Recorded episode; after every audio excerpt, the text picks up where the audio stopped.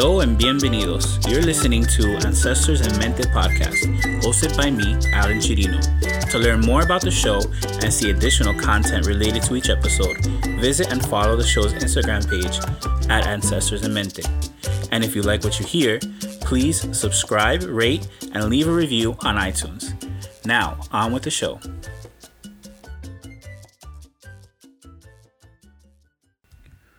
Welcome, welcome, and muchos thank yous for joining me in yet another episode of Ancestors en Mente podcast, where we talk about all things impacting and influencing the Latinx community, and where spirituality meets mental health for elevating our minds and collective through ancestral wisdom. In this episode, we'll be talking all of things about Eurocentrism, the psychological version of influenza, donde te jode todo, and ancestral healing as well. Stay tuned. Thank you.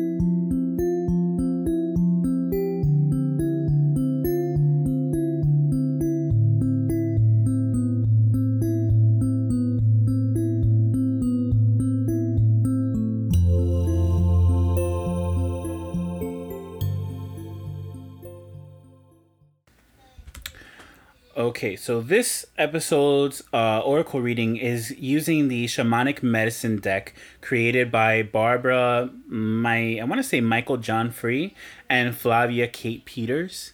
Uh, forgive me if I've mispronounced any of that. Uh, this deck comes with fifty cards, and it has really nice uh, illustrations. Uh, it's very very well done. The artwork is done by um, a Yuri like or Leech. Um, again, forgive me if I mispronounce that. And um, I just want to get into what this card is going to be. So one more shuffle. Okay, and the card is dun dun dun, fire, um, with passion written on the bottom.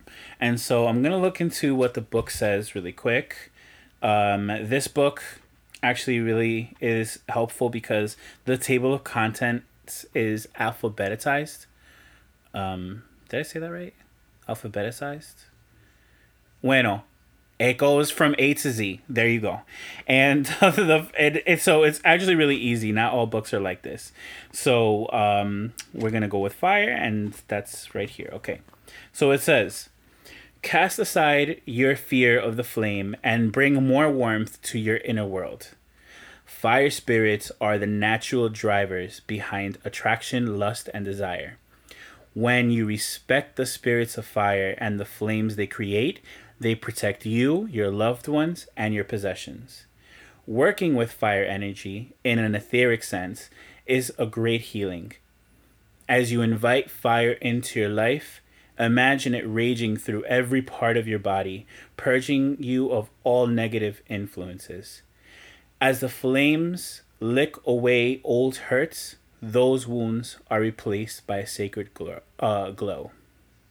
And there's a lot more to this, but I want to stop it right there because this, I think, is actually very relatable to today's topic on Eurocentrism. Um, because we're going to be needing the wisdom of fire to purge away and remove all our attachments the, to things that are not good for us and have not ever really belonged to us. Okay? And fire is incredibly useful for this. You can do a simple ritual where you take a simple, like you, you just take a piece of paper, for example, and write the things you don't want in your life anymore. You can just list them all down. It's good to be somewhat specific with this part because you're you're gonna you're gonna burn that bitch okay? And fire that isn't controlled can burn wildly and consume everything. And the same goes with for what you write. So if you say i want to get rid of all the relationships that no longer serve me well you might forget that you have relationships that you have been um, dependent upon and you don't want to get rid of just yet or you would like to improve them instead of getting rid of them. But now you've just about burned them all up and basically beginning this energetic separation between you and them. So word things carefully, please. After you've done that, Um, the next thing you can do is take a white candle, light it, and begin praying to your ancestors. And you're going to pray to your ancestors to come and help you remove the items that you've listed. As you pray, you can read them out loud. Uh, once you're done, you can simply set the paper aflame and put the paper in a fireproof container and allow it to burn through. You can even take this whole thing a step further by cutting each statement that you've written into strips and burn them individually.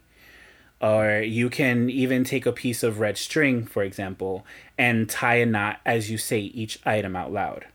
So you say something like, To my ancestors and guides, I call you here to work and put your energy into removing these people and or things from my life. And then you read it out loud. Um, then you read each item out loud and burn the strip of paper or make the knot in the string, you know, if you're using the string. And you keep reading each one. If you do the string version, you can burn the whole thing in a fireproof container. And if it's the strips of paper, well, you've basically you've been burning them the whole time, so you're done with that. Um, afterwards, you give them thanks for their protection, love, and guidance and you can leave a glass of water or some flowers for them as an offering. And if your ha- ancestors and guides as well uh, know these things are not for you, then they will work in removing them. And uh, and that's it. Oh, and y'all did hear me say fireproof container, right? So be safe and don't get crazy.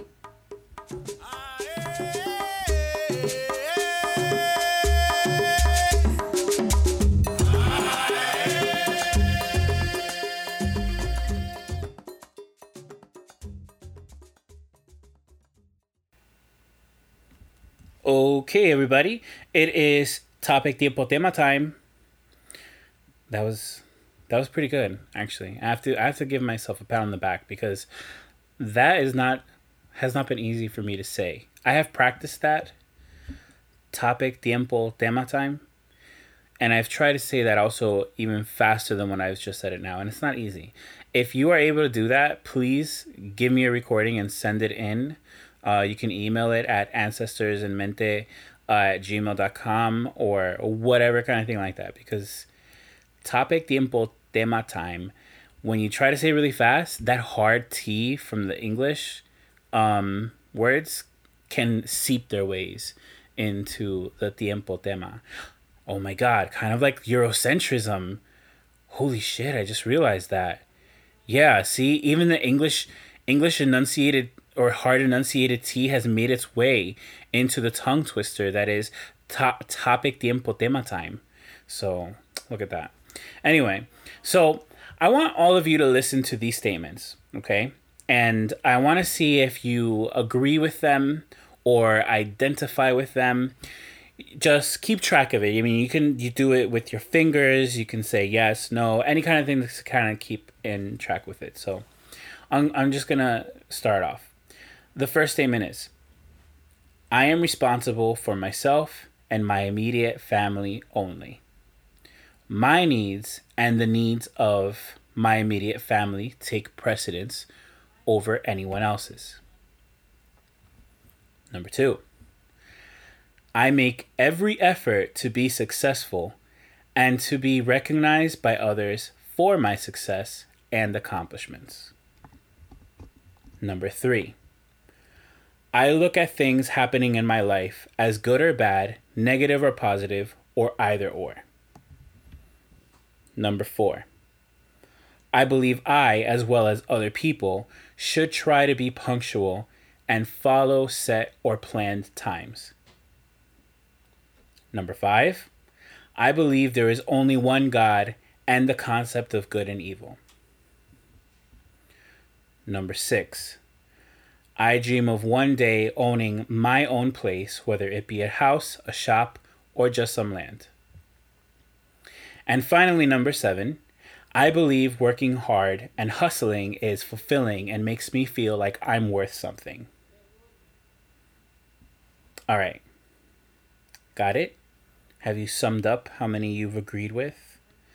Well, if you agreed with any of these statements, then you have a Eurocentric value system and you're most likely a colonizer.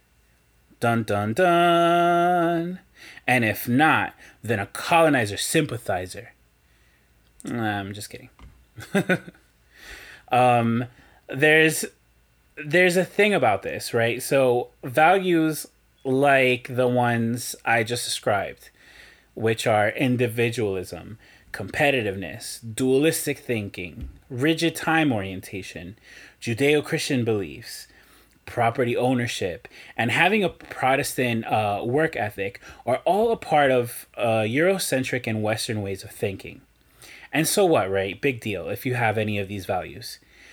Well, the problem here is really if you come from a culture or a background where these values that I just mentioned impose on ones from your heritage culture and they also tend to contradict them, then that does become a big deal.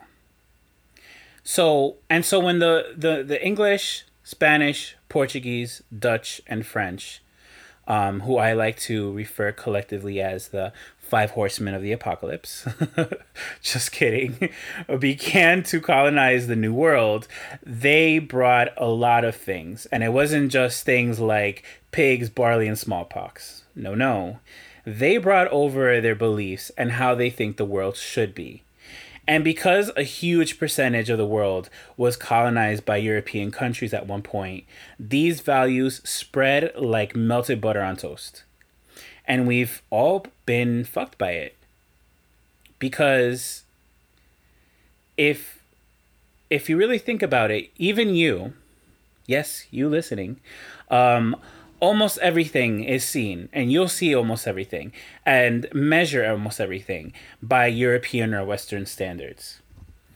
And so Eurocentrism tells our histories, religions, and spiritualities and customs through their lens, which always leads to the four D's discrimination, diagnosing, disqualifying, and despelote of our experiences. And despelote for our English speakers is chaos and generally making a mess of things. And this was brought over along with colonialism, and truthfully might have even been part of the reason for colonizing places to begin with.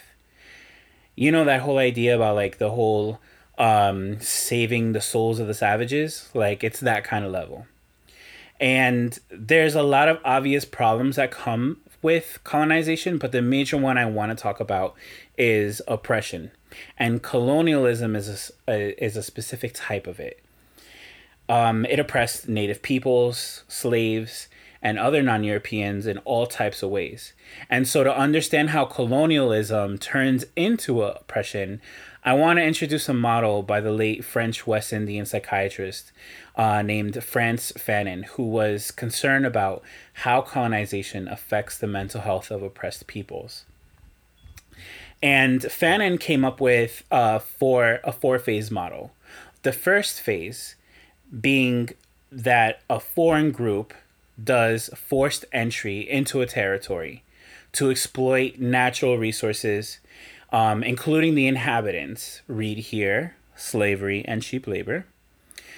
Then the colonizer imposes their culture, disintegrating or practically erasing the native one and so, where you have situations where we had the mother goddess uh, Tonantzin in, in Mexico, she's now become La Virgen de Guadalupe.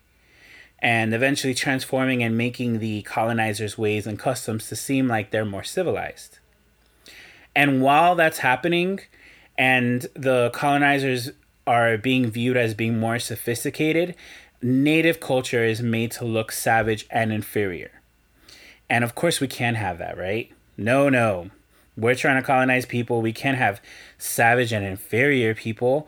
So what does that hap- what what ends up happening there? We have the colonizer then thinking that they have this God-given purpose to kindly tame, monitor and civilize. And now we get the message that it's necessary to dominate and hence oppress. Because isn't it more important to get those native people to behave. I mean, we can't have them playing their drums and speaking their so called primitive languages. This would be horrible. It has to be everybody English or Spanish or Dutch or French or whatever other kind of thing. And and people behaving in what would be like everybody else in Europe. But mm, okay, but I'm digressing. So um we have those so we have those first three phases. We have forced entry, we have collapsing of native culture, and we have perverting perceptions of native ways and customs as being inferior and savage. The very last phase is the establishment of a society where the political, social, and economic institutions are made to benefit and preserve the colonizer, while at the same time crushing the colonized. And you might be saying to yourself, um, that was all back then. What's the big deal about it now? Well, the idea about that is that despite the fact that everybody became in the um, independent, you know, people sought independence from from their uh, colonized or colonizer countries. Um, they by then there was already this sense of inferiority and aspiring to Eurocentric ideals. And that was ingrained into the collective psyche of those oppressed. Experiencing oppression over lifetimes, or as we would call it intergenerationally, uh, leads to individuals internalizing messages of inferiority and undesirability of, uh, of one's own social group. So you basically grow to dislike your own people and in turn yourself. And that's why we have immigrants living in the United States striving to speak standard English both outside of the home but also inside of the home. And it's why you have Latinos thinking you have to mejorar la raza and reproduce with white skin partners to erase African and or indigenous characteristics. And it's also why you have people, as we see in employment research, who have African sounding names to be less likely to receive a callback for a job than those with European sounding names. This is a very real situation. And those things and more create internalized oppression. It's where you begin to reject your own heritage culture and aspire to that of the dominant Eurocentric one. And, okay, I'm saying a lot. And this is a topic that that I think um deserves a lot more delving into and picking it apart because to be honest with you, internalized oppression has a lot of layers. And they oftentimes just spring up more questions. And for Latinos, it's just as complicated. Because many of us have what what you know, we many of us have European heritage.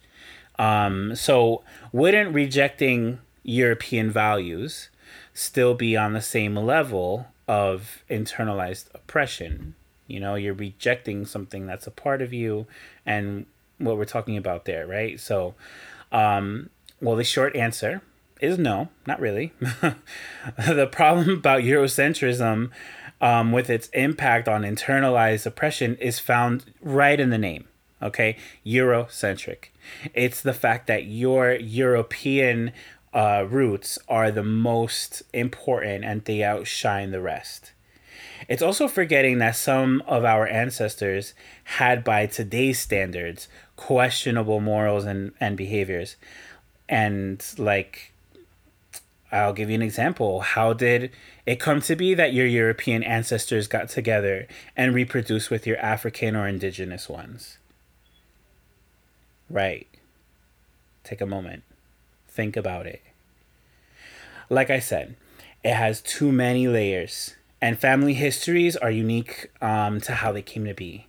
But I will say this internalized oppression is real.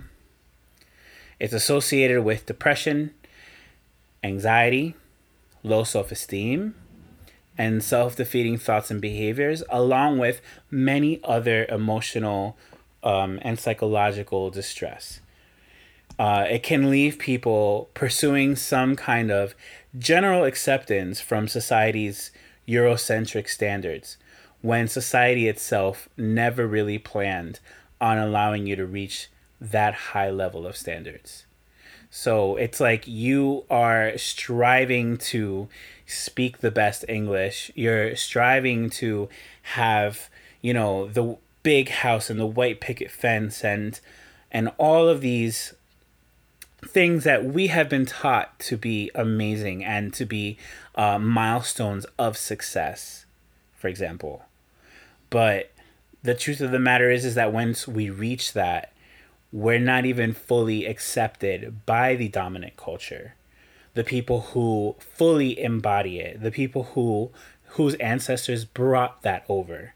And so we're left feeling like little hamsters on wheels, always trying to live a life that really was never made for us. Okay? So I want to get into how we can do better and how we can work with all of that in the next segment.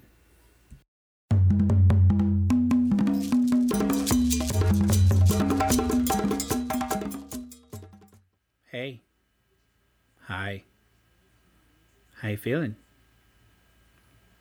I realized that was a lot I hit you with. Sorry. You're probably thinking, wow, am I that Eurocentric? Or, Alan's full of shit. That doesn't happen. That can't be. Well, that's actually how a lot of people, a lot of people in mental health will actually want you to think too. This idea of denying the existence of it. It's like the people who deny the existence of racism um, and how that's not really a thing anymore. That's a thing of the past. Um, and it doesn't really help our situation. So, well, like I was saying earlier, we need to do better and we need to learn accept all parts of ourselves.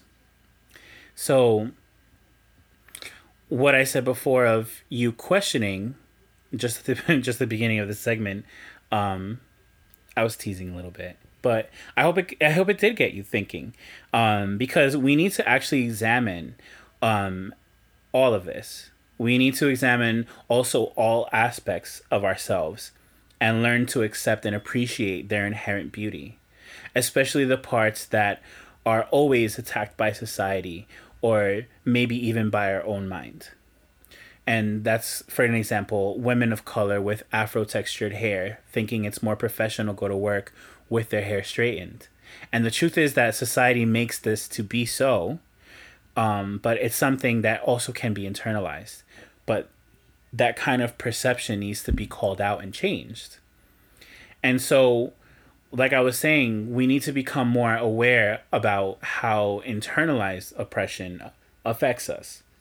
What Eurocentric behaviors and values do we attribute, and how it changes the way we think about ourselves and culture? And that's always really important because the questioning of these things is starting to at least make you aware of what needs to be changed. If you go blindly into this and, you know, start eradicating or maybe not even eradicating anything, you start getting you start getting it wrong. And you and you we're looking for is trying to do this in a way that's going to be very productive. So you want to be aware about what eurocentric behaviors um, and values do you attribute to. And that do not particularly do well for you, for your lifestyle. Okay? And so we also need to seek ways for changing the systems that do exist in perpetuating all of this. The best solutions to internalize um, oppression are not denying the existence of oppression. Again, I will say that. Nor does it include learning to adapt to the way things are. Because how do you feel about being told that you just have to learn to fight marginalization by becoming better than them at their own game? You're you're just already starting way behind anyway in this game, and that only serves to maintain these oppressive uh, systems. And what's needed is that we look to bring changes to those structures so that the oppression does not continue. And that's done through activism and campaigning to bring about political and social change. And finally, for those looking to reconnect with all parts of your ancestry, perhaps you consider reconnecting through music, dance, art, literature, or poetry, uh, through language, um, and through rituals and customs that you find to represent what your culture means to you. The ways I connect to my ancestors is through all of those things that I just mentioned. Um, as well as having an ancestral altar that helps me be connected and remember where my family comes from. Um, and so, like things like, for example, I I drink mate, um, yerba mate, and it's a practice that reaches back to the Guarani people in South America, and that's a tribute to my Argentinian side, as well as making like a good locro stew or an asado. And I'll connect to my Cuban side through music, the spiritual practices that I have that are rooted also in African cosmologies, and as well as Cuban art and literature and dance. And these are just examples, but they bring me joy and they make me feel like I walk the foot the footsteps of my ancestors and making sure that they are never forgotten. So the last question is then how do you connect?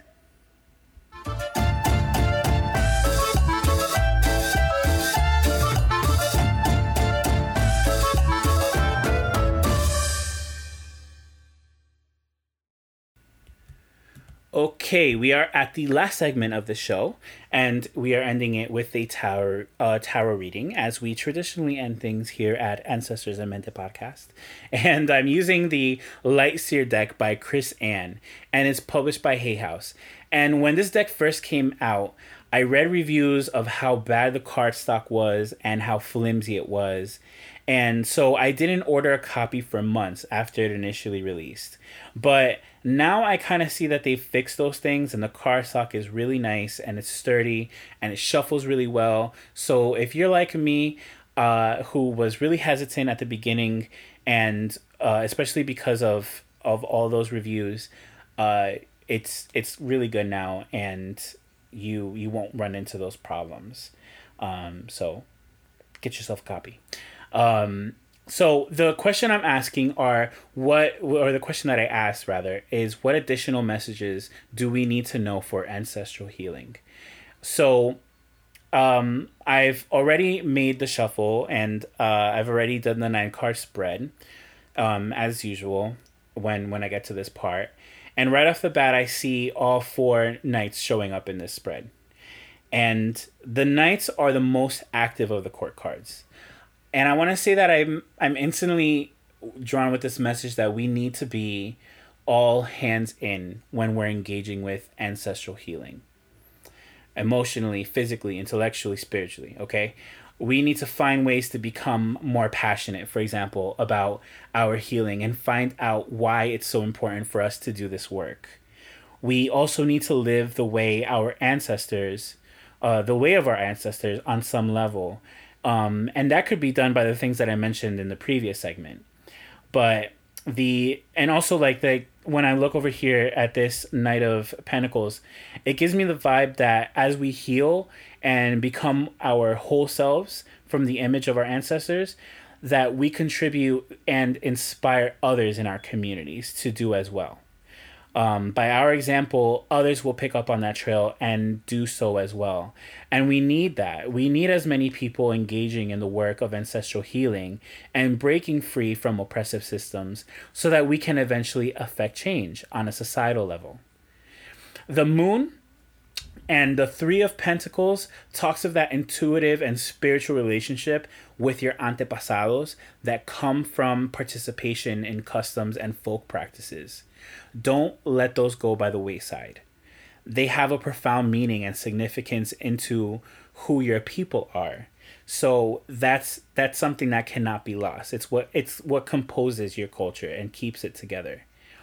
Um, the Queen of Cups, the Queen of Pentacles, and the King of Pentacles, all of this very mature energy in these court cards suggests the guidance that you seek, um, or suggest guidance, um, and and seeking knowledge and wisdom from the living elders in your community. Look for them, okay? Don't don't do re-engagement alone.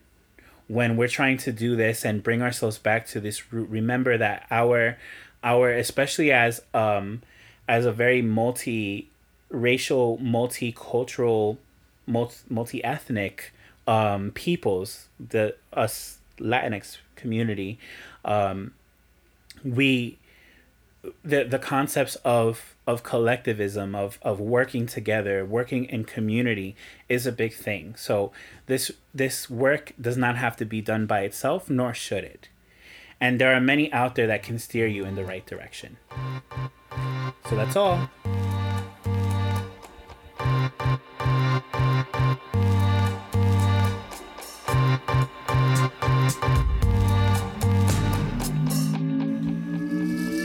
That's all for this episode. Thanks again for joining me and listening again.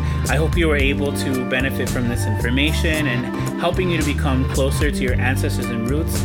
You can follow me on El Instagram at Ancestors en Mente. And if you have any questions, you can reach out to me there by sending me a DM or you can email me at ancestorsandmente at gmail.com. Me da mucha alegría and makes my heart a flutter if you subscribe, rate, and review the show on iTunes. Until next time, may the ancestors guide, love, and protect you always.